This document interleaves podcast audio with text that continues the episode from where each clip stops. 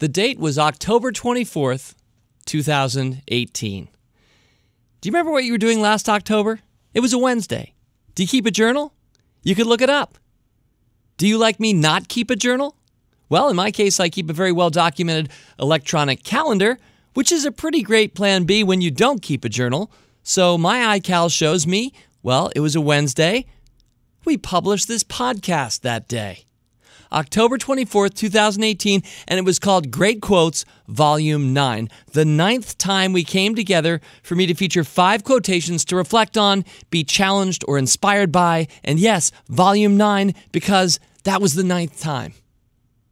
And so that's why October 24, 2018 was special, for me anyway, because it's been more than seven months since we kicked around great quotes. The wait is over. One of my longest running series gets its newest installment this week on Rule Breaker Investing. Thanks to LinkedIn for supporting the Rule Breaker Investing podcast. LinkedIn Jobs makes it easy to get matched with quality candidates who make the most sense for your role. Post a job today at linkedin.com slash fool and get $50 off your first job post. $50 off linkedin.com slash fool. It's the Rule Breaker Investing Podcast with Motley Fool co founder David Gardner. Hi, I'm David Gardner. So glad you're with me. Rule Breaker Investing. You know, I had lunch earlier. I spoke at a luncheon at the Sulgrave Club here in Washington, D.C., and one of the attendees said that, you know, you always start off your podcast by saying, Welcome back. And have you ever thought about saying something different? So there it is. I just went with, Hi. That's right, because we never want to get too set in our ways here. We are, after all, rule breakers. So once rules start to get set, if things start to firm up a little bit, it's nice to crack the mold. Hi. If that sounds as dorky to you as it did to me, we probably won't be keeping that up on this podcast. Well, my voice is not fully recovered, I don't think, since last week's Fool Fest, Wednesday, Thursday, and Friday at National Harbor across the river in Washington, D.C. We had up to 700 plus fools flying in from around the country and around the world. I talked a lot. Uh, and a lot of my talking was, in fact, not even in front of the whole audience. It was just over cocktails and discussions with fellow fools, you sharing your stories with me, just like you do in Mailbag, but it was kind of like Mailbag without the mail or the bag. It was face to face, and it was a lot of fun. And I had so much fun that I lost my voice, and it's still not back here as we tape Tuesday afternoon. June 11th. I'm delighted that you're with me, and I want to say thank you to the many listeners who came up and said hello. Kurt, Fergus, Arash, Luis, Lisa, thank you for connecting with me and for listening and contributing, as you often do, to our mailbags here on Rule Breaker Investing. Couple more notes before we get started. One is at that luncheon today, I was sitting next to a Motley Fool member, and she said, You know, you guys send me a lot of email. And I said, We do, don't we? And she said, And yet, I'm a Motley Fool One member, so I shouldn't be getting marketing or advertising for services that I already use and own. And I said, I'm so sorry that we're doing that. And I said, Not only do I think I have an answer for you, but I should give that answer through my podcast this afternoon because it's one of those things that just pops up from time to time. I know we have a lot of members listening, so I want to want to make sure this is a little bit of customer service here from the co-founder. If you do own all of our services as a Motley Fool One member, you should not be getting marketing for any of them. If you only own one of our services, let's say Motley Fool Stock Advisor, certainly you probably will get marketing from the Motley Fool encouraging you, enticing you to join a new service or whatever we've just opened up or are showing off. And for a lot of you, Good news is enough of you click on them and join them that we keep sending those marketing emails, but anybody can always call our member services team and have yourself removed from our marketing emails if you're getting too many Motley Fool emails. But let's go back to that Motley Fool 1 member. So that's our highest level service. It's all you can eat, you get everything. So there shouldn't be any marketing for you if you are a Motley Fool One member. But here's what happens, and here's why I'm doing some customer service for my company here. What happens is that over the course of five or 10 years of association, often people will give us more than one email address. They'll have their personal one, and then they'll have their work one, or maybe they change work, or they adopted Gmail after AOL. Whatever it is, we may have three, four, or five email addresses that you've given us over the course of five or 15 years. And so we cannot associate one of your email addresses with another. We don't know that the person, Sammy G at gmail.com, also happens to be Sam Guarano at salesforce.com, your work address. We can't associate those. Our database has no ability to do that. And so what's happening is we're giving you your full one service to your personal email address, let's say, but to your work address, which you also gave us, we don't know that's you. So we send you all of our marketing for everything that we're doing. So I hope that I've helped at least a few of you with this short note, know that you can always call Motley Fool Member Services. If you're a member, you will see the phone number right there on your screen, and you can give us a call and just double check that we have removed other email addresses for you and just focused on the one that you want to use. So I hope that was helpful. Suki, who sat next to me at lunch today, Suki, I hope that helps you. I hope that helps anybody else who's hoping to reduce, if you need to or want to, your Motley Fool marketing emails.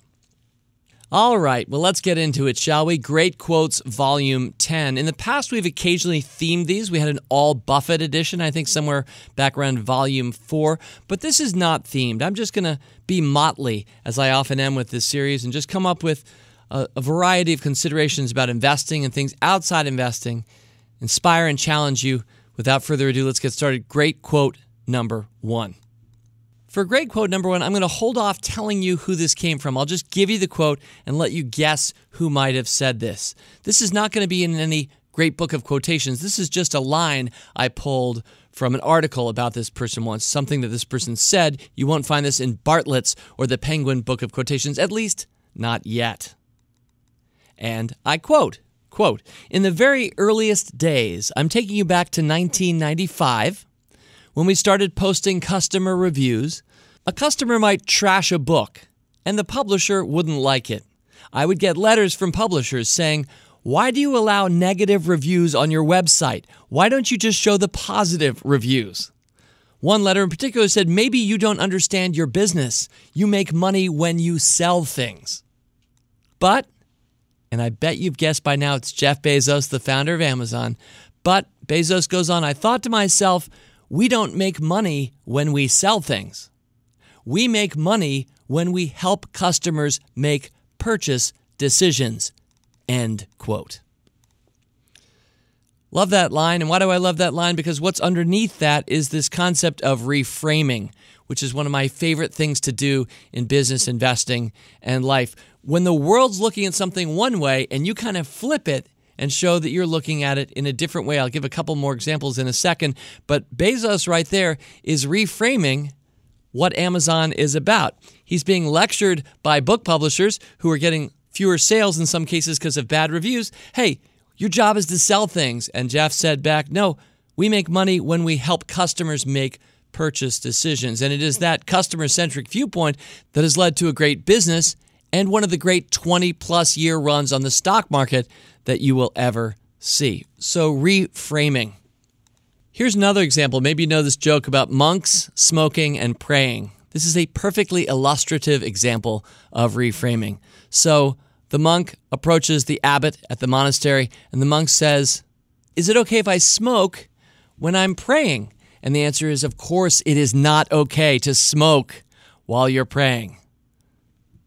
So he tells one of his monk friends this, and the monk friend goes back up to the abbot himself and says, Is it okay if I pray while I'm smoking? And the answer comes back from the abbot, Of course it's okay. That's a wonderful thing to pray while you're smoking. Reframing. I see this done in business. Conscious capitalism is a wonderful reframing of capitalism in a world that previously thought that the purpose of business was to maximize shareholder value. That was in the 20th century the reason for the corporation, the raison d'etre, to, quote, maximize shareholder value. But conscious capitalism came along and said, no, it's not about a single stakeholder and just maximizing that stakeholder's value. Enterprises exist for all of their stakeholders to create wins for not just your shareholders, but of course for your customers. That's after all, why most businesses exist in the first place, creating products, services, solutions for customers. You're also there, another key stakeholder. You see them every day with your employees. And then, of course, you've got your partners and your suppliers. You might have the community if you're a local community business, or maybe you have the environment in your mind. The environment might care about your business. There are a lot of stakeholders that surround enterprises, and the mental picture I have is that they're all joined hands, and in the middle is this corporation, and they're try- trying to kind of lift it up and say, create a win for all of us. And that is capitalism done right. That's that stakeholder orientation, the second principle of conscious capitalism. There are four. If you don't know them, you can just Google it. But that's number two. It's my favorite. And that is a reframing of how to think about capitalism and about businesses. And the ones that get it, that solve for all their stakeholders, not just arbitrarily one of them, to max it out for that one group, the ones that do it for all are much more successful, and you and I are typically invested in them. They're the rule breaker stock picks that I make in Rule Breakers and Stock Advisor. Not every company is perfect, and not every company does this as a real exemplar, but the best ones really are. Reframing. And before we go to our next quote, Rule breaker investing in a lot of ways is, is a reframing of how people thought about investing in the past. Here's a good example. Sometimes I think in a world that was trying to find a great valuation, I decide let's find great businesses. So you have a lot of people walking around looking for the right PE ratio or the right thing, the right balance sheet item that they're using a screening tool to screen the market for. They're looking for valuation metrics, and that, for a lot of them, was what traditionally, from Benjamin Graham going forward, what they cared about, what they were searching for most of all. Just give me a good valuation and I'll buy any business, goes that line of thinking. But I've done really well, and I think I hope you have too if you're listening and following me. We've done really well by finding not great valuations, but great businesses. Because after all, valuations are pretty temporary. They change from one month or quarter to the next. Great businesses do not. And in particular, if you and I are going to buy these companies to hold them for at least three years, if not three decades, you're really buying a business, aren't you? Far more than a valuation. So, reframing. In a world where people were looking for great valuations, we've been looking for great businesses. So, thank you, Jeff Bezos, with great quote number one for teaching and illustrating how to reframe and the value that comes from that. So, yeah, in a world where people thought you were making money selling things, you were actually making money by helping customers make their purchase decisions. The power of online reviews from the earliest days. Great quotation number two. This one comes from George Bernard Shaw I bet you might have heard this one before. It's one of those, I feel like I've heard it eight or 10 times, but each time I rehear it, maybe every year or two, I think that is a great quote. This is from his play, Man and Superman. And I was reviewing my notes. How did I come across this one and save it as I do? The quotations that I save to Evernote, which is where I store a lot of my documents and my thinking over the course of my life. I have my whole life really on Evernote over the last 10 years, thousands and thousands of notes and notebooks. And this one was, in fact, sent to me after the death of my mother in 2008, and it was by one of our board members, just reminding me some of the perspective about what a great life is, what it sounds or feels like. So here it is George Bernard Shaw quote This is the true joy in life. The being used for a purpose recognized by yourself as a mighty one, the being a force of nature instead of a feverish, selfish little clod of ailments and grievances complaining that the world will not devote itself to making you happy. I am of the opinion that my life belongs to the whole community, and as long as I live, it is my privilege to do for it whatever I can. I want to be thoroughly used up when I die, for the harder I work, the more I live. I rejoice in life for its own sake. Life is no brief candle. To me, it is a sort of splendid torch which I've got hold of for the moment, and I want to make it burn as brightly as possible before handing it on to future generations. End quote. You know, after sharing the Bezos quote, I thought I want to explain a little bit more around that, lay in some scaffolding around reframing, give some examples. For the Bernard Shaw quote on living a great life, we're just going to leave that one right there. You know, there is a wonderful little tool on most of our podcast players, and it's the rewind it 15 seconds or 30 seconds. Feel free to take that one in a second time or save it for another day. All right, great quotation number three. This will be the fourth time in 10 volumes that I've included myself in one of the quotes. And I'm not trying to suggest this is a great quote. In fact, I don't think this is a particularly great quote, but it is a platform for me to talk about how to invest better. So here's the quote great quote number three Dips buy on dips, period. Now, I'm not going to say you, you are a dip if you bought in a dip, but I will say it's pretty dippy to base your investment process and strategy around waiting for stocks to drop and then deciding to buy them. I think there's a psychological safety to that. You think, well, you know, it was at 60 a couple weeks ago. Now it's at 52, so that feels better. The problem is some of the great stocks, some of the great rule breakers don't really dip that much. And so people who are waiting for dips end up looking pretty dippy when the stocks don't dip. And I was reminded of this. I first wrote about this more than a decade ago, and I'm going to share part of that essay right now just to lay down some more dippy language around this to support my radical contention that dips buy on dips. And I'm sorry if you are somebody who buys on dips that you might feel personally insulted by this. This will only be brief, though, and then we'll forget be best friends again. Here's how that essay some, some years ago started it said, Dear fellow fools, do you buy on dips? Many investors do. But let me explain why I don't. For starters, some of our stocks never really dip, or at least not for long. If you follow the logic, you're going to see that these are often our best performers because, after all, they never dipped, right? Which means that if you're sitting back waiting for the dip, you're going to miss the sizzle. I prefer sizzle to dip. And that essay continued look at our three best rule breaker picks so far this year. Of the three, two have dipped but only briefly and only from well higher than where they were picked. One stock went from 90 to 80 in a two week period in July.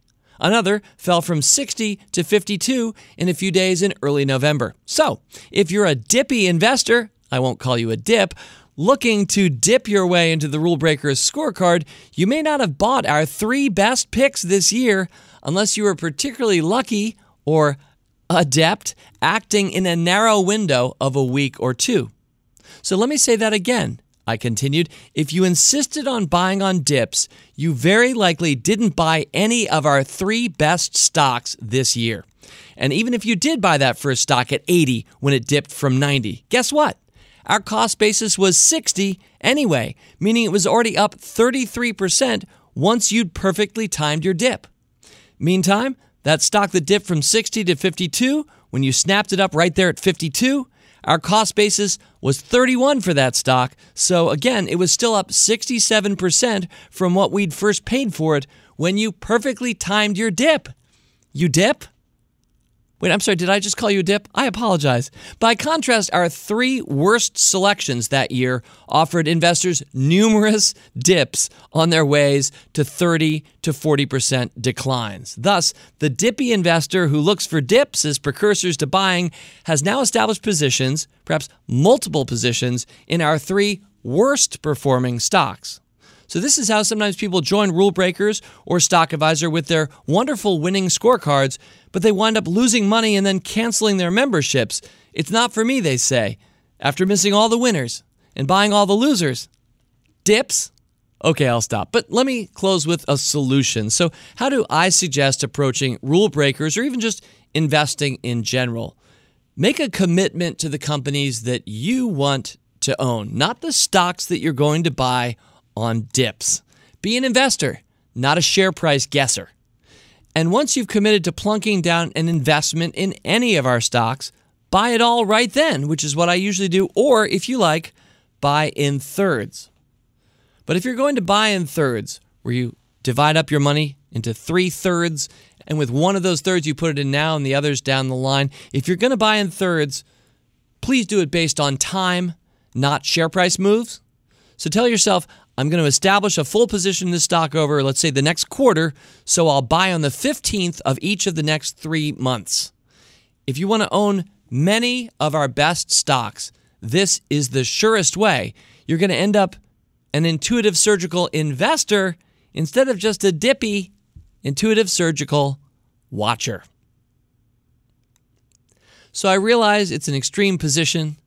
And I don't like to call my fellow fools dips, but I do think it's pretty dippy behavior. And part of why the Motley Fool exists is to challenge the conventional wisdom. And I think there is conventional wisdom out there that the proper way to time your way into a stock or the market is to wait for a dip. But in a world in which the market typically rises on average around 10% a year and doubles every seven years or so, and that's just the market averages, it doesn't make a lot of sense to me to be sitting there being the person waiting for the dip. Well, we've been talking about dips. Let's dip into this week's ad. When it's time to make a hire for your small business, naturally you want to find the best person for the job odds are that person is on LinkedIn. Here at The Fool, we've used LinkedIn for years. LinkedIn Jobs makes it easy to get matched with quality candidates who make the most sense for your role. LinkedIn Jobs uses knowledge of both their hard skills and soft skills to match you with the people who fit your role best. Your LinkedIn jobs matches are based on skills and background, of course, but also interests, activities, and passions. Matching lets you quickly get a group of the most relevant qualified candidates for your role. That way, you can focus on the candidates that you want to spend time talking to, not the ones you don't. And you're going to make a quality hire that you're excited about. Customers rate LinkedIn jobs number one in delivering quality job opportunities. So post a job today at linkedin.com slash fool and get $50 off your first job post. Terms and conditions apply. That's linkedin.com slash fool. All right, great quote number four. This one is hundreds of years old, but part of the reason I, I love this sentiment and also the person who came up with it is this was a man who was thinking well ahead of his time. So some of you may remember Roger Williams. Roger Williams did found the colony of Rhode Island. History will show he'd been booted out by the Pilgrims in Plymouth. He'd had to leave Massachusetts and start his own separatist area. So he started Rhode Island. This is a guy who was born in Great Britain, in England. He knew some of the great minds of his time. For example, he knew Francis Bacon back in England. He studied under Sir Edward Coke, the great English jurist, sort of the British father of law. Uh, he tutored John Milton in Dutch. He also tutored John Milton, if you can believe this, in some of the American Indian languages of the time.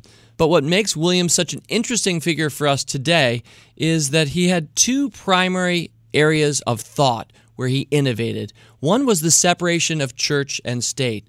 So, centuries ago, both in America, Puritan America, and in England, there wasn't that separation. And he felt very strongly that we needed to keep those things separate, and that has profoundly influenced America ever since, although it remains a debate we still have in some ways today. His second big area of focus was a separation of the individual's rights versus the state's rights.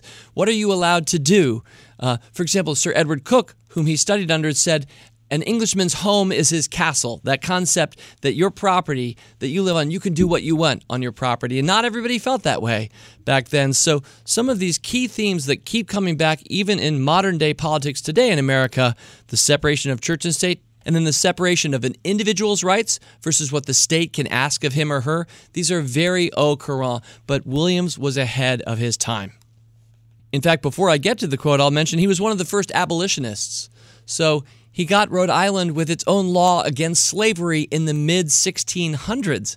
And even though later Rhode Island would kind of ignore that law, and so slave trading and slave ownership certainly happened in Rhode Island. In fact, Brown University was started by a family that was indulging in slave trading, but Roger Williams set things up at the beginning so that there was a law against slavery. So one of the first abolitionists, and also a man who had to survive on his own in harsh winters when he was expelled from Massachusetts. And so he got to know the American Indians around him at the time and became the first one to write up a book about the Narragansett Indians and their language. So this is a really interesting person. And why do I know some about Roger Williams? Because John M. Barry wrote an outstanding book a few years ago called Roger Williams and the Creation of the American Soul. And I had the pleasure of meeting John Barry at my book club. He came and appeared after our club read the book. And so I learned more about Roger Williams. So if Roger Williams was just sort of a footnote that you remember from fifth grade when you studied the Pilgrims and found out about how Rhode Island started, or I know I have some Rhode Island listeners, Brian Feroldi. You all probably know the founding father of your state better than I do, but he was a remarkable man. And this is the quote that I've queued up to share. So it's different from the others. We're going a different direction here with great quote number four. He's talking about freedom that you and I have, and he calls it the term they were using back then is the liberty of conscience. Do you have the liberty to do and say and think what you want to? And from the book, Roger Williams and the Creation of the American Soul, I quote, he said he had always, quotes, disclaimed and abhorred any interpretation of his views which suggested that liberty of conscience led to anarchy. To explain himself, Williams used an analogy, and here comes the great quote. There's a little bit of storytelling here, so settle in. Quote, There goes many a ship to sea, with many a hundred souls in one ship. A true picture of a commonwealth, or a human combination or society. Papists and Protestants, Jews and Turks may be embarked into one ship. All the liberty of conscience that ever I pleaded for turns upon these two hinges that none of the papists, Protestants, Jews, or Turks be forced to come to the ship's prayers or worship, nor secondly, compelled from their own particular prayers or worship. I never denied, Williams continued, that notwithstanding this liberty, the commander of this ship ought to command the ship's course, yea, and also, if any seamen refuse to perform their service, or passengers to pay their freight, if any refuse to obey the common laws and orders of the ship, concerning their common peace and preservation, if any shall preach or write that there ought to be no commanders, nor officers, because all are equal in Christ, therefore no masters, nor officers, no laws, nor orders, no corrections, nor punishments I say I never denied, but in such cases the commander or commanders may judge, resist, compel, and punish such transgressors. End quote. So I can't lay out the full context for that, but I hope you enjoyed a little bit of the language that they were rocking back in the 1600s. And what you saw there is Williams describing a ship where we're all from different places and none of us should be compelled, in this case, to have to observe or worship the same as anybody else. And this was such a radical notion. And to think that Williams himself started Rhode Island and, in many ways, was the first American. In fact, Barry's book ends, spoiler alert here, these are just the last couple lines of this book. Decades earlier, he had told his countryman, John Winthrop, I have not yet turned Indian, because there were concerns about how much time he was spending with the Indians, but the author goes on to say he still had not at the end of his life, but neither was he any more English. He was an American. So, in a lot of ways, that sentiment that Williams had and possessed, and in some ways died for, dedicated his life to, is really at the heart of the founding of our country. And it's about what are your rights versus mine? And it's a conversation that'll continue. But if you didn't already know Roger Williams, or you could appreciate that quote, just think about that big ship that we're all on together as we go out to sea and what are our responsibilities and what are not. I think it's really helpful and instructive here in the year 2019. All right, and great quote number five. Now, I have to mention to you one of my favorite new websites. Occasionally, I'll rock out one of my top 100 websites. This one, I'm going to say, falls in somewhere in the 60s and it's quoteinvestigator.com. So if you're doing Great Quotations Volume 10 and you've done nine previous volumes, you probably care about quotations. And if you do care about quotations, you, should care to know whether they were actually said by people. And quoteinvestigator.com is a wonderful site that I use to figure out did this person actually say this? I've been asking that question at different points in this podcast over the last few years.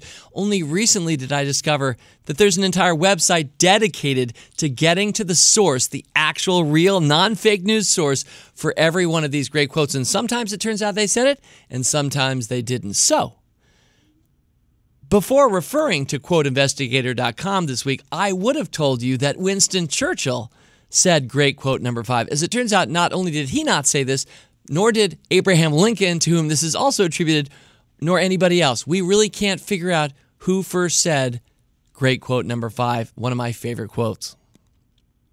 So, great quote number five, not by Churchill, not by Lincoln. You know it, you love it. Here it goes. Quote Success is going from failure to failure with no loss of enthusiasm. End quote.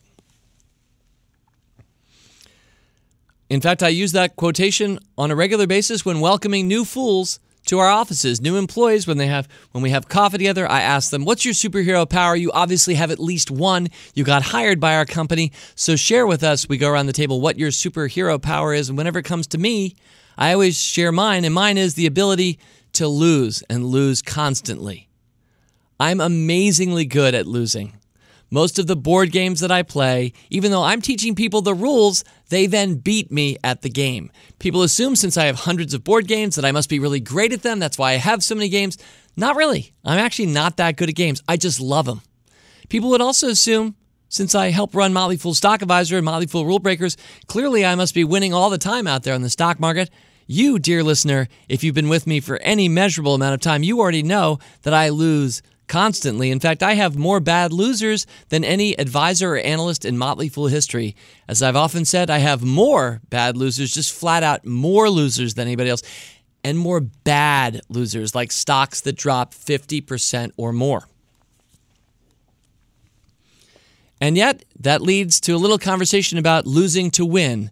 And I won't bore you with that now near the end of this podcast, but for me, the process of losing is necessary in order to win. When I pick stocks, I take risks on purpose. I've always said the greatest, least mentioned risk of all in investing is not taking enough risk. I think most people don't take enough risk.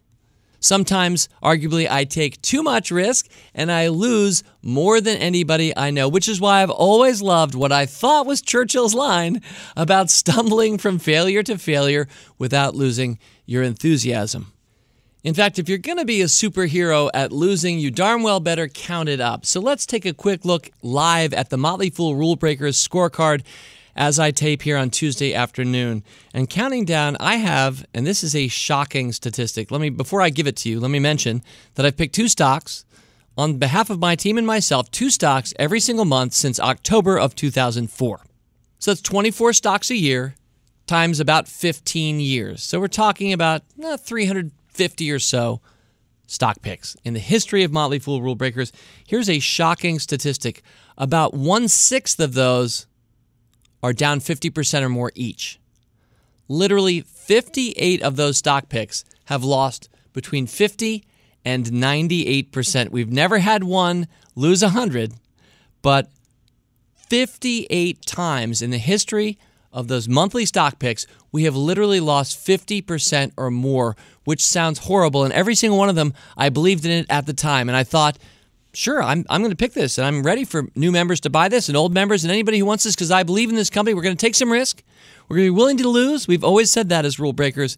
And it's happened 58 times that we've lost 50% or more of our money. But even given that, not only has Rule Breakers whomped the market averages over its 15 year history, but I'm not sure there are any other services in the world that are even close, with the exception maybe of Motley Fool Stock Advisor. But here's the beautiful statistic. So 58 stocks losing 50% or more of their value, Winston Churchill. But the 58th best pick, the 58th best pick is up 294%. That's the 58th best pick. We've had 57 do better than that. And the very best pick so far for rule breakers has been Mercado Libre, which is up 4,263%. And that one stock, if you multiply all those 58 losers and their losses, get wiped out by that one stock. And we still have 57 below it that are all up multiple times in value 17 10 baggers, etc. That's why I think that my superhero power is the ability to lose and look like a small f fool, look silly, airball from the free throw line when you thought I was a professional on a regular basis. Because the secret here as rule breakers is that we lose to win. So, yes, even if Winston Churchill never said it and Abraham Lincoln never said it, you can look it up on quoteinvestigator.com. There is no evidence that either of these gentlemen ever said it. My secret to success is stumbling from failure to failure without losing my enthusiasm. There's something in there about resilience too, but I think you get that, fellow rule breaker.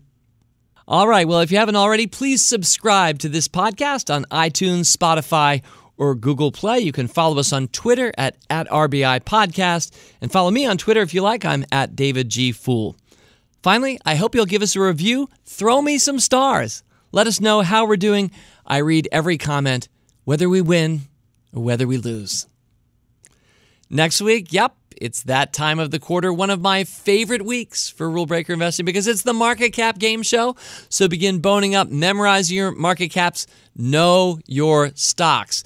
I have an announcement to make. Emily Flippen, who in the past few market cap game shows has rocked it, will be abroad. Therefore, we will be bringing in some fresh blood for the market cap game show next week. Now, if anybody has any connections into the now dearly departed Jeopardy champion James Holzhauer, We'd be happy to feature James in the Market Cap Game Show if he wanted to play next week. So have him email me. DavidG at Fool.com, of course, is my email address. And in fact, right around the April Fool's Day Jeopardy show, you may remember James answered correctly what is the Motley Fool. So, James, you have a special Motley Fool connection. James, would love to have you on. Failing James, though, we'll have one of our talented Motley Fool analysts here to play the game against you. See you next week. Fool on. As always, people on this program may have interest in the stocks they talk about, and the Motley Fool may have formal recommendations for or against. So don't buy or sell stocks based solely on what you hear. Learn more about rulebreaker investing at rbi.fool.com.